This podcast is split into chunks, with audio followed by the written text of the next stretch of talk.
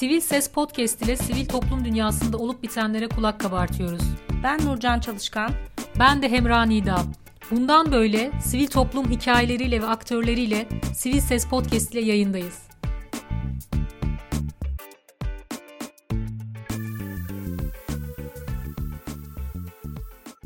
Merhaba Sivil Ses Podcast dinleyicileri. Bugün Sıfır Ayrımcılık Derneği'nin başkanı yönetmen Elmas Arus'la birlikteyiz. Sözü kendisine vermeden önce hakkındaki bazı bilgileri paylaşmak istiyorum. Çünkü kendisi mütevazilik edip bunları söylemekten kaçınabilir. Ee, öncelikle 9 yılda yaklaşık 400 roman mahallesini gezerek çektiği Buçuk belgeselinden bahsetmeliyiz. Çünkü bu belgeselle insani yardım ödüllerinin Oscar'ı sayılan Roll Wallenberg ödülünü aldı. Yetmedi bir yıl sonra, daha doğrusu geçen yıl yine Avrupa Birliği'nden roman entegrasyon ödülünü alan Türkiye'deki iki kadından biri. Aslında özgeçmişi epey hacimli ama e, biz şimdilik bununla yetinelim ve sözü kendisine verelim. Hoş geldin Elmas. Hoş bulduk arkadaşlar. Nasılsınız? Biz iyiyiz. İyiyiz. Teşekkürler. Sen iyisin. Nasıl geçiyor evde zaman? Ee, evde zaman aslında evde miyim değil miyim bilmiyorum ama e, o kadar hareketli ki yani doku, e, gecenin 9'unu 10'unu zor ediyorum. Çünkü Türkiye'nin her yerinden mağdur gruplarla ilgili telefonlar, işte e, yardım e, çağrıları geliyor. Dolayısıyla aslında evde miyim değil miyim bilemiyorum doğruyu söylemek gerekirse. Öncelikle şey sormak istiyorum. Size roman mı demeliyiz, çingene mi demeliyiz? Aslında e, ben kendimi e, çingene olarak tanımlıyorum ama toplum e, toplumun genel olarak e, yani hassasiyetine bakınca roman olarak e, adlandırıyoruz. Biraz daha hani e, ön yargılardan arınma, arındırılmış, aynı zamanda e, daha kabul görür bir kavram olduğu için ama e, yine de ben hani e, özellikle bu toplumun içinde tüm mağduriyetleri işte e, iyi günleri kötü günleri çingene e, kelimesi altında yaşadım. Aslında çingene deseniz daha doğru olur benim için. Bence de çingene zaten e, çingene kelimesi çok daha hem kulağa da hoş geliyor. E, sanki toplumdaki o ön yargılara inat olarak da e, daha sevimli geliyor. Bilmiyorum siz de öyle düşünüyor musunuz? Kesinlikle e, e, hep onu söylüyorum arkadaşlara da özellikle roman mı çingene e, kavram kargaşası toplumun içinde de çok fazla. Çingene daha e, e, kabul edilmemiş toplumunda dışlayıcı imge olarak kullanıldığı için e, romanda çok daha temiz, e, naif ondan sonra işte bir milleti tanımladığı için onun altına sığınmayı tercih ediyorlar. Oysa ki e, bu kavramın da alt, altı yine çingene kelimesinde olduğu gibi önyargılarla doldurulursa, yine ayrımcılıkla e, doldurulursa bir 10 sene sonra hangi kavramın altına saklanacağız onu anlatmaya çalışıyorum mümkün olduğunca ve öyle de düşünüyorum. O yüzden hani kelimeler masumdur. Onları kirleten toplumun önyargılarıdır, ayrımcı bakış açısıdır. E, malum e, gündemimiz koronavirüs, e, Covid-19 pandemisi dünyayı çok acı bir şekilde sarstı ve insanları da çok acı bir şekilde sarstı. E, ve bununla da haliyle roman toplumu bundan nasibini alan kırılgan gruplardan birisi. E, bu virüsten romanlar nasıl etkilendi? Hayatları virüsten önce nasıldı? Şimdi nasıl? Herhalde en iyi anlatacak isimlerden birisi de sensin Elmas. Teşekkür ederim. Aslında virüsten önce biz e, romanlarla ilgili yaptığımız çalışmaları 2010'dan beri ben sürecin içinde kurumsal olarak e, sürecin içindeyim. Sivil toplum çalışmalarının içindeyim. Ondan önceki süreçte 2001 ile 2010 arası e, belgeselcilikle aktivizm yapıyordum. E, fakat 2010'dan sonra temel haklar üzerine biz yoğunlaştık. Romanların temel haklarına erişimiyle ilgili e, politika önerileri sunduk. E, aynı zamanda işte e, politika yapması için baskı unsuru oluşturduk e, e, politika yapıcıların. Ve e, bunlar özellikle eğitim eğitime erişiminin kolaylaştırılması roman çocuklarının ve romanların eğitime erişiminin arttırılması, istihdama e, e, ve kalıcı işlere e, romanların erişmesi için çalışmaların yapılması, e, sağlığa erişiminin kolaylaştırılması gibi temel haklar üzerine çalışmalar yürüttük. Fakat şu anda geldiğimiz noktada aslında bu temel haklar üzerine e, konuşacak sözümüz kalmadı. O kadar çok acil e, romanların ihtiyaçları e, var ki bu Covid sürecinde. Yani daha önceleri işte e, toplumun kendisi onurlu yaşam hakkı için mücadele ediyordu. Şu anda hayatta kalmak için mücadele ediyor maalesef. Çünkü e, mahallelerden gelen talepler çok e, e, o kadar can yakıcı ki yani en temel talep karın doyurmak. Yarına aç kalkacağız mı? E, ve e, yani işte e, koronavirüs hikayesinden, koronavirüsten korunmak gibi bir e, şey e, toplumun önceliği olamıyor maalesef. Çünkü biz acaba e, temel önceliği şu, biz acaba yarına tok kalkacak mıyız? E, ya da yarın karnımızı doyurabilecek miyiz? Yani koron e, şeyden önce, virüsten önce e, mahallelere aslında e, açlık geldi. Dolayısıyla şu anda açlıkla nasıl baş edeceğini düşünüyor romanlar.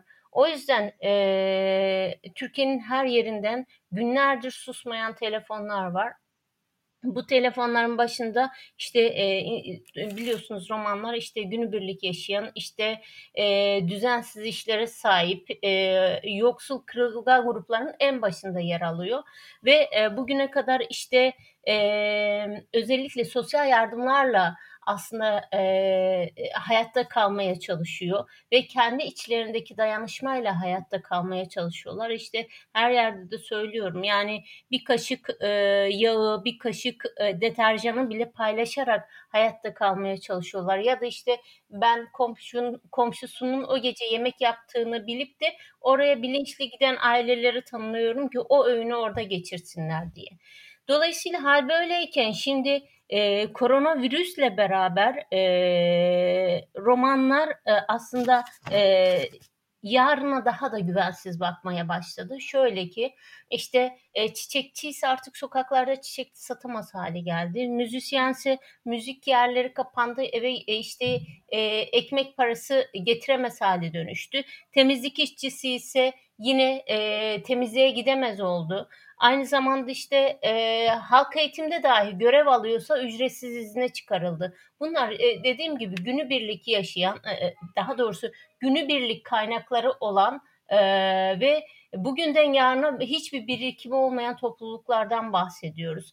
Dolayısıyla bu anlamda yoksulluğunu, romanların yaşadığı yoksulluğu derinleştirdi koronavirüs hikayesi. Daha fazla su yüzüne çıkardı. Daha fazla e, ihtiyaçlarını arttırdı diyebiliriz yani. E, peki devlet tarafında bununla ilgili alınmış bir önlem var mı hali hazırda? Yani bu süreçte e, hani senin de dediğin gibi kağıt toplayanlar, hurda toplayanlar, evlere temizliğe gidenler artık bu işleri yapamayacak e, koronavirüs salgını nedeniyle. Çünkü herkes evlerinde.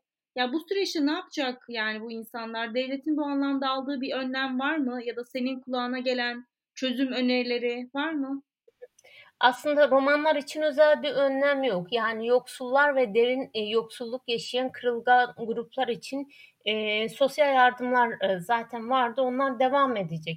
İşte ama biz diyoruz ki hani e, sosyal yardımlara erişebilecek romanlar var, erişemeyecek romanlar var. Günlerdir şunu yapıyor bizim e, Sıfır Ayrımcılık Derneği'nin ekibi. E, özellikle hani bu sosyal yardımlardan birincisi haberi olmuyor insanların, yeterince haberi olmuyor. İkincisi haberi oluyorsa bile zaten sokağa çıkamıyor ya da gidemiyor oraya e, yaşlıysa ya da işte okur yazar değilse. E, ya da işte bir link veriliyor deniliyor ki internetten başvur. Şimdi en yaygın olan o ve günlerdir bizim ekip internetten e, özellikle sosyal yardımlardan faydalanmasını e, faydalanacak kesimin bilgilerini e, geçiyorlar. Aslında bunun sosyal de, bunu sosyal devletin yapması gerekiyor. Yani eğer e, vatandaşı sosyal e, sosyal haklara erişmekte sıkıntı çekiyorsa bir araç geliştirmesi gerekiyor. Onlara gitmesi lazım. Dolayısıyla hani e, okur yazar değilsin. E, şeylerden haberin yok. E, koşullardan haberin yok. Eee veya işte gittiğin yerde bugün git yarın gel e, bakış açısıyla ön yargıyla ya da ayrımcılıkla karşılaşıyorsun. Her yer mesela İstanbul ya da İzmir gibi değil. E, Doğu Güneydoğu'da çok daha farklı derin ayrımcılık yaşıyor romanlar, roman grupları daha doğrusu. Dolayısıyla hani e, evet bir takım önlemler var, geçici önlemler ama bunlar yeterli değil. Yani işte soka artık günübirlik iş yapamadığın için, sokağa çıkamadığın için evine harçlık getirmiyorsun, getiremiyorsun. Ya da işte erzak veriliyor şu anda belediyeler, yerel yönetimler bence önemli ama aynı zamanda şey e, yeterli değil. E, bu erzakların içine baktığın zaman e, şey kuru bakli, bakliyat, ondan sonra işte e, şeker çay bile yeterince yok, yağ bile yeterince yok. E, çok azında var. E, bir bakıyorsun işte İzmir'in bir e, şeyinde e, ilçesinde e, romanların evinde ocak yok yani tüp yok. Yani tüpü değiştirecek para yok. Dolayısıyla hani e, yapılan yardımlar da çok yönlü olması gerekiyor. Sadece bir şey yaparak o insanların durumu düzelmiyor maalesef. Planlı, programlı ve gerçekten toplumun ihtiyacına yönelik yardımların yapılması gerekiyor. Mesela e, yine İzmir'in bir ilçesinde e, sıcak yemek veriliyordu koronavirüs öncesinde e, şey Roman mahallelerinde. Sonra kesilmiş, erzak dağıtılmış işte kalabalık olmasın diye. Zaten yahu mahallede kalabalık yaşıyor. Herkes mahallenin sokağın içinde. Yaşlısı var, yemeği pişiremeyecek var, yağı bulsa e, tuzu bulamayan e, bir toplumdan bahsediyoruz. Dolayısıyla hani e, oraya götürmek zorundasın. Bu dönemde götürmek zorundasın o yemeği. Yani burada hani izleyiciler için belki çok basit gibi görünse de roman mahallelerinde hayati bir durum bu durum maalesef. Mart ayında Türk İş bir rapor yayınladı ve o rapora göre Türkiye'de 4 kişilik bir ailenin açlık sınırını belirtti ve bu sınır 2345 lira olarak açıklandı. Şimdi normal şartlarda romanların aylık geliri ne ve bu veriye göre e, romanların açlık sınırının çok çok altında kaldığını söyleyebilir miyiz? Normal zamanlarda bile. Valla 2300 küsür liraya alan e, romanı ben çok az gördüm onu söyleyeyim yani. Romanlar açlık sınırının da altında derin yoksulluk diyoruz ya tam orada işte e, dedim ya e, yaklaşık 2-3 gündür belediyenin sosyal yardımlarına başvurdurtuyoruz romanları. Hepsinin de 700 liranın altında olması lazım gelirlerinin ve hepsinin 700 liranın altında geliri. Ama nasıl hayatta kalıyor diye düşüneceksin. İşte erzak yardımı alıyor. İşte bir ay o erzakla idare ediyor. Sosyal hayatı yok. Zaten hani e, bağ, bahçeye, hiçbir şeye ya da kafeye gitmiyor. Ya da işte ne bileyim çocukları e, evden e, ne bileyim 10 lira 5 lira eline vererek okula gönderiliyor. Bir şekilde hayatta kalıyor. Ya da yan hurdaya gidiyor. Hurdadan alıyor 20 lira 30 lira ya da çiçekten alıyor 50 lira onunla hayatta kalmaya çalışıyor. Gerçekten hemen hemen Türkiye'nin her yerinde sadece İstanbul'da ya da İzmir'de değil Urfa'dan tutun da Gaziantep'e kadar işte Adana'dan tutun da Tekirdağ kadar romanların yüzde sekseni diyeyim 700 liranın altında gelirle yaşıyorlar. Hayatta kalmaya çalışıyorlar.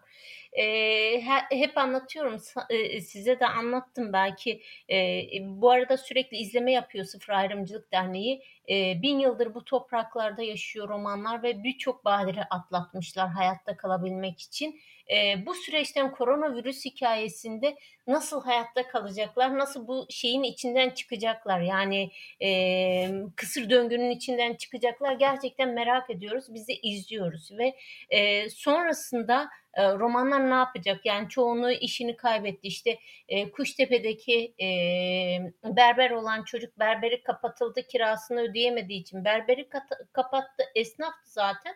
Ondan sonra şimdi hurdaya çıktı. Hurda da yasaklandı. Yani çöp toplaması da yasaklandı. Şimdi evinde oturuyor.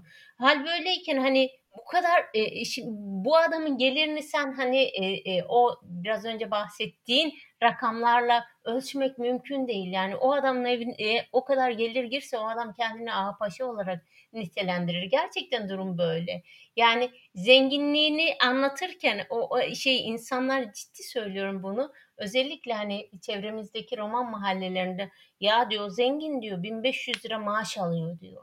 1500 lira yani o kadar gözde büyüyen bir rakam ki.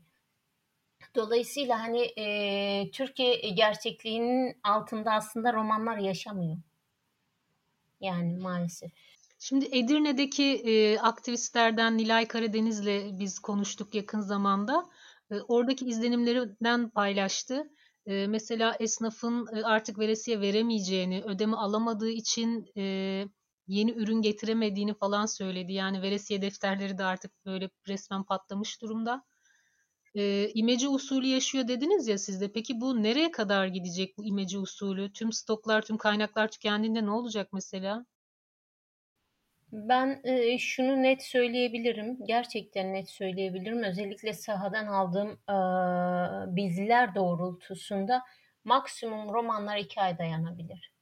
Ondan sonra işte hani hep diyoruz ya ön yargılar, romanlar hırsız, romanlar arsız, romanlar şunu yapıyor, bunu yapıyor. Asıl bundan sonra hayatta kalmak için sert tedbirlere başvuracak romanlar başvurmak zorunda kalacak. Yani onun için acil romanların hayatta kalabileceği önlemlerin e, acilen e, hayata geçirilmesi gerekiyor. İşte hep e, diyoruz ya e, şimdi sosyal yardımdan 700 lira verdin bir de erzak verdin etti 1000 lira bu ay 4 kişilik ailenin karnı doydu. Ama işe gidemiyor dışarı çıkamıyor bunun kirası var elektriği var suyu var ondan sonra e, hasta olma zaten. Hasta olursan zaten çıkamıyorsun ve e, sürekli ev sahipleri arıyorlarmış. Nereye ne zaman vereceksin kirayı? Çünkü e, oraya romanlara evini verenin de belli hani ekonomik koşulu var. Ondan sonra o da bekliyor belki onunla geçiniyor. Hal böyleyken yani e, eninde sonunda yani en fazla birikimiyle iki ay yaşayacak romanlar eninde sonunda farklı sertlikte işlere başvuracaktır eminim yani. Yani aslında hayatta kalma stratejileri mi geliştiriyorlar ve yeni dönemde de yeni stratejiler mi gelişecek romanlar için? Kesinlikle öyle diyebiliriz. Yani e, şey e, Urfa'daki başkanla konuşuyoruz. Oradaki Domlar'ın e, başkanı e, şunu söyledi. Başkanım dedi. E, ne yapıyorsunuz dedim. Tabii bir taraftan dert yanıyor. 150 aile dedi. E, her biri 6 kişiden dedi. Düşün dedi. Müzisyen aileler, müzisyen aileler dedi işsiz kaldı ve bunların birikimi yok dedi. Bunlar şeyi e, Ramazan'ı bekledikleri için dedi. Ramazan'a yönelik de e, şey yaptı davulcular, zurnacılar çoğunluğu. Ramazan'a yönelik de yatırım yaptılar. Şimdi Ramazan'a yönelik yani kışın borç aldılar Ramazan'da ödeyeceğiz diye. Ramazan'a yönelik yatırım yapan bu insanlar aç susuz. Bir taraftan da borçlular. E şimdi bir kere toplumsal şiddet başlayacak. Borcumu ver ya da aldığın şunu yap bunu yap. Yani toplumun kendi içinde de şiddet başlayacak. Diğer taraftan başkanım diyor. Yani ben diyor gittim 100 kilo diyor buğday aldım. Çektirdim 100 kilo un yaptırdım diyor. Çoluğumu çocuğumu etrafıma topladım diyor. İşte biri yemeği yapar diyor. Biri temizliği yapar diyor. Biz bir şekilde hayatta kalırız. Karım diyor un çorbası yapmasını biliyor diyor. Eskilerden kalma yemekleri biliyor diyor. Etsiz yemekleri diyor. Bizi hayatta eski yokluk günlerimizi de nasıl hayatta kalıyorsak öyle diyor hayatta diyor e, kalmamızı sağlar diyor. Ya yeni nesil bu nasıl yapacak diyor. Un çorbası da bilmez diyor. Ekmek yapmayı da bilmez diyor. Ya da un alıp e, şey buğday alıp diyor un da yaptırmayı bilmez diyor. Onlar nasıl e, hayatta kalacak diyor ve şunu özellikle hani belirttiler. Eski yokluk günlerimize geri döndük. Bundan 50 sene 60 sene önceki günlerimize geri döndük. Hani romanlar iş sahibi olsun, romanları işte çalışmayı sevmez, işte e, ya da işte e, düzenli çalışamaz, iş yapmayı sevmez der, diyorlar ya. Romanlar çalışmayı çok sever. Ro- romanlar e, hayatta kalabilmek için dört işi, beş işi bir arada yapıyor zaten. Yapmak zorunda kalıyor. Dolayısıyla hani e, esnaf olmuş bugün ya da bir meslek sahibi olmuş romanlarda yine hop sil baştan e, çok daha 50 sene öncesine geri döndüler bu koronavirüs salgını e, sırasında hayatta kalabilmek için. Hani yeni stratejiler geliştiriyorlar diyoruz ya tam bu noktada bu yöntemlerle hayatta kalarak strateji geliştiriyor. Ama şunu söylüyorlar biz tamam yiyeceği içeceği e, bir şekilde hayatta kalıyoruz da temizlikte nasıl hayatta kalacağız? Yani şu anda e, su yok e, temizlik malzememiz yok. Deterjanımız yok. Ondan sonra işte e, kolonya zaten hak getire bayramdan bayrama diyorlar yani. Hakikaten bunu çok samimi bir dille konuşuyorlar. Bize diyorlar işte alkolle şey koronavirüsü engellersiniz kolonya sürün. Bunu başkanım bay, e, bayramdan bayrama görüyoruz diyorlar. Ve dolayısıyla tek istedikleri şu anda acil taleplerden bir tanesi de e, deterjan, ondan sonra temizlik malzemeleri talebi. O yüzden e, daha nasıl stratejiler geliştirecekler onu bilmiyorum. Şeyden çok etkilendim. Bizim e, Kuştepe'den Erdal arkadaşımız var. Erdal arkadaşımızın bir cümlesinden çok etkilendim. E, dedi ki abla dedi biliyor musun dedi Kuştepe'de çöpçüler en çok neyi topluyor? En çok çiçek çöplerini topluyor. Nasıl yani dedim. Çünkü dedi abla ellerinden ellerinde kaldı insanların çiçekler ve sürekli işte solan çiçeği e, çöp atıyorlar. Solan çiçeği çöp atıyorlar. Yani sermayeyi çöp atıyorlar romanlar şu anda. Yani bırakın hani sermaye edinmeyi aslında günlük kazancını da çöp atıyorlar maalesef şu şeydi. Sonra son işte iki, iki gün önce e, 20 yaş altındaki gençlerin ve çocukların ço- sokağa çıkması yasaklandı. Oysa ki hani e, çalışan kesime baktığın zaman romanlarda 13-20 yaş arası eve ekmek getiren kesim. Şimdi bu da ekstradan romanların üzerine bir yük olarak geçti yani. Peki yani bu süreç e, bitene kadar e, yani nasıl bir e, hayatta kalma mücadelesi hani anlatıyorsun yine hayatta kalma mücadelesi işte sergileyecekler falan ama yani bu nereye kadar böyle devam edecek ve sonunda e, hani korktuğun bir şey de dile getiriyorsun. Hani başka yöntemlere başvuracak romanlar diye. Ya bu noktada ne yapılabilir? Yani ne öngörüyorsun? E, nasıl önlemler alınmalı? Ya senin istediğin ve düşündüğün ne aslında? Bu bir kere şey nakit yardım mutlaka yapılması gerekiyor. Yani e, erzağın yanında, hijyen kitinin yanında romanlara nakit yardım mutlaka yapılması lazım. Ee, diğer taraftan hani e, hijyen kitlerinin içinde e, hijyen kitlerinin yanı sıra da aynı zamanda suyun açılması gerekiyor. Doğalgazın varsa ki romanların çoğunluğu doğalgaz değil sobalı e, en azından yakacağının verilmesi gerekiyor şu dönemde. Hala kışı yaşıyoruz sonuç itibariyle. E, elektrik su borçlarının ötelenmesi gerekiyor. Hatta silinmesi gerekiyor. Çünkü bu insanlar işi var da koronavirüsten sonra hemen işe başlayacak insanlar değil. Sermayeyi de kaybetti. Biraz önce bahsettiğim gibi yani elinde azıcık bir e, dışarı çıkıp bir şey yapacağı sermaye de yok. E, e, mesela müzisyeni düşün hemen müzik e, yaptıkları alanlar açılacak mı? Hemen iş bulabilecek mi? Dolayısıyla e, e bu borçların da ötelenmesinden ziyade silinmesi gerekiyor. Yine e, şey e, toplumun ayakta kalabilmesi için.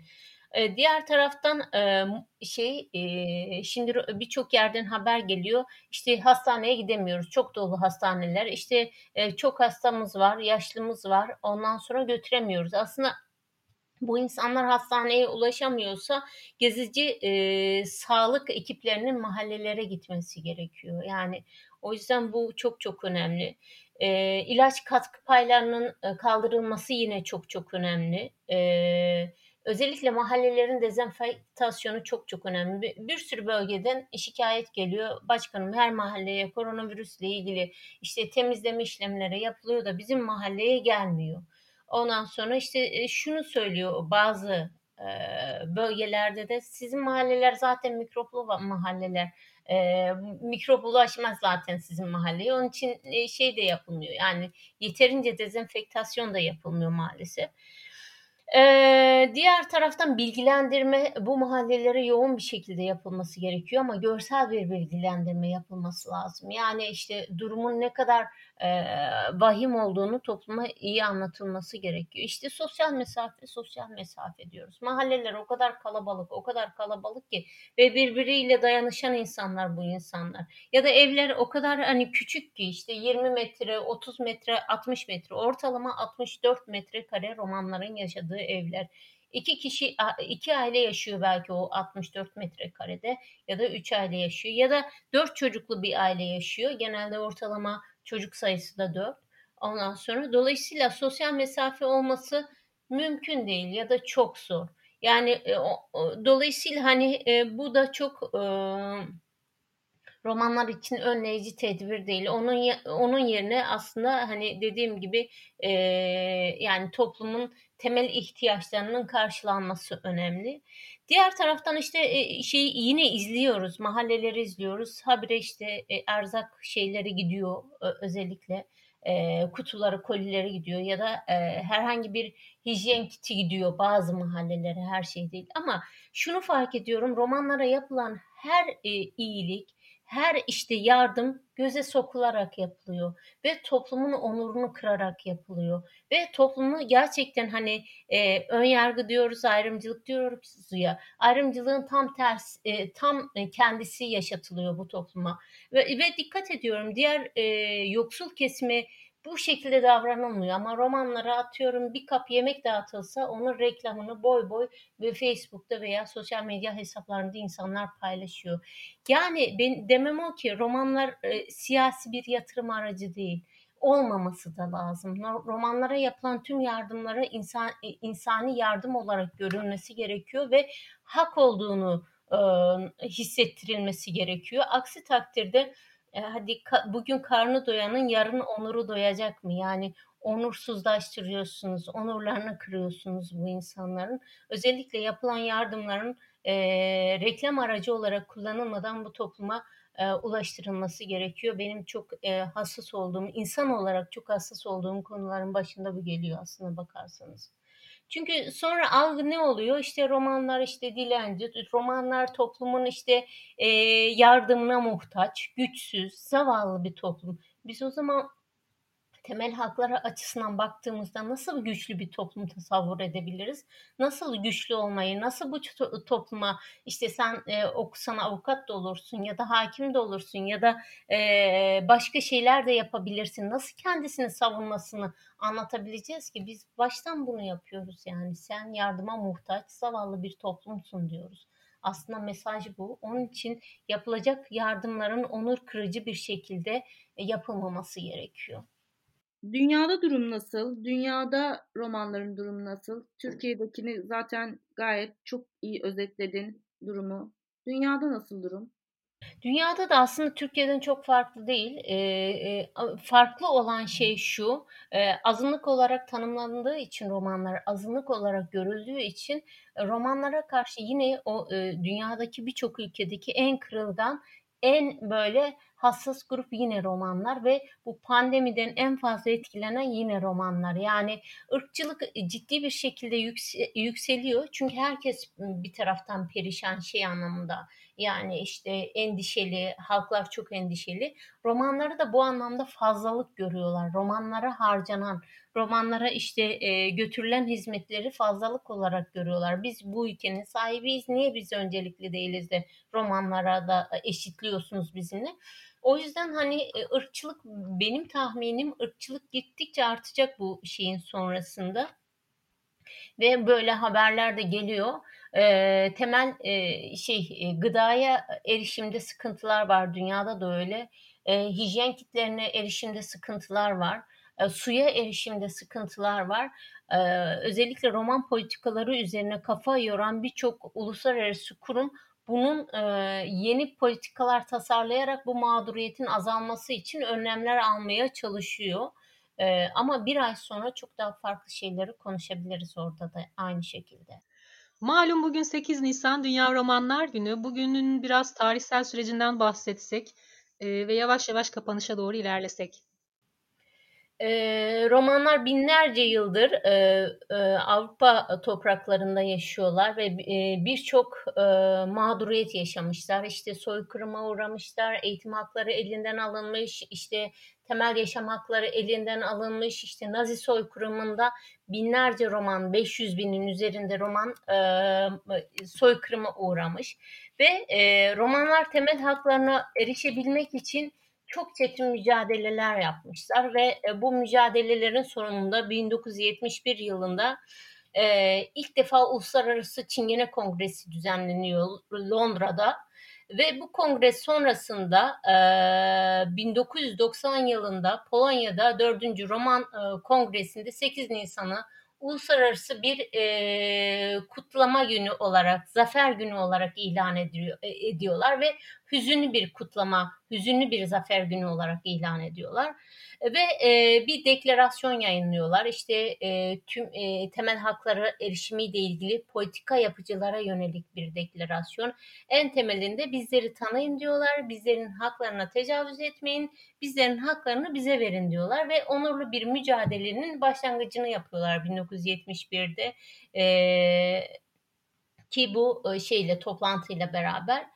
E, günümüzde yine e, binlerce yıldır hem Anadolu topraklarında hem Avrupa'da hem işte Amerika'da yaşayan e, romanların mağduriyeti aslında bu kongreyle sona ermiyor. Yani bu 8 Nisan'da kabul edilen deklarasyonları tüm ülkeler kabul etmiyor. Hala ırkçılık çok fazla. Çek Cumhuriyetlerinde hala roman mahallelerinde hem başında hem sonunda karakollar var. Yani açık karakol gibi.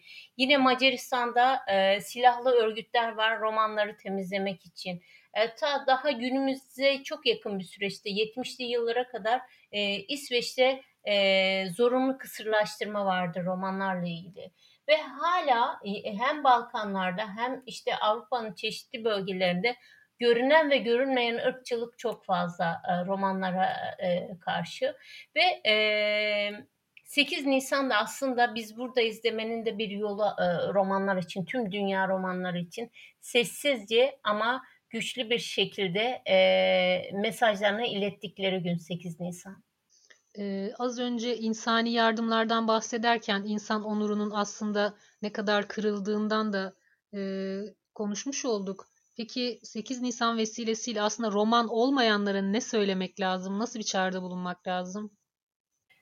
Şunu söylemek gerekiyor aslında işte karşısındaki grubun işte e, eşit e, göz hizasında görüp yani temel insan hakları üzerinden aslında onların haklarının tanımlanması ve ona dair mücadelenin yapılması için destekçi olmalarını ve aynı zamanda işte ön yargılarını geride bırakmalarını öneriyorum.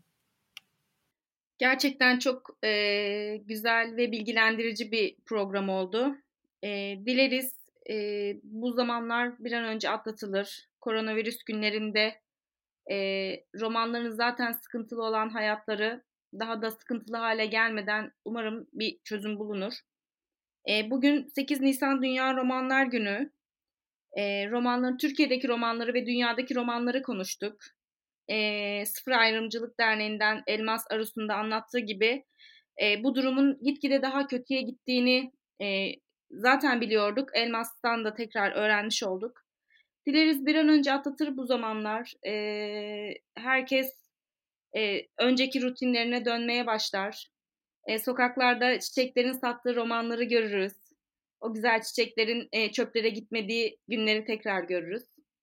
Nurcan aslında senin e, senin bir sloganınla bitirmek istiyorum. Anlatsak roman olursunuz. o zaman sivil toplum dünyasında olun bitenleri öğrenmek istiyorsanız sivil sese kulak verin diyoruz ve kapatıyoruz. Medyapod'un podcastlerine Spotify, Google Podcast, iTunes ve Spreaker üzerinden ulaşabilirsiniz.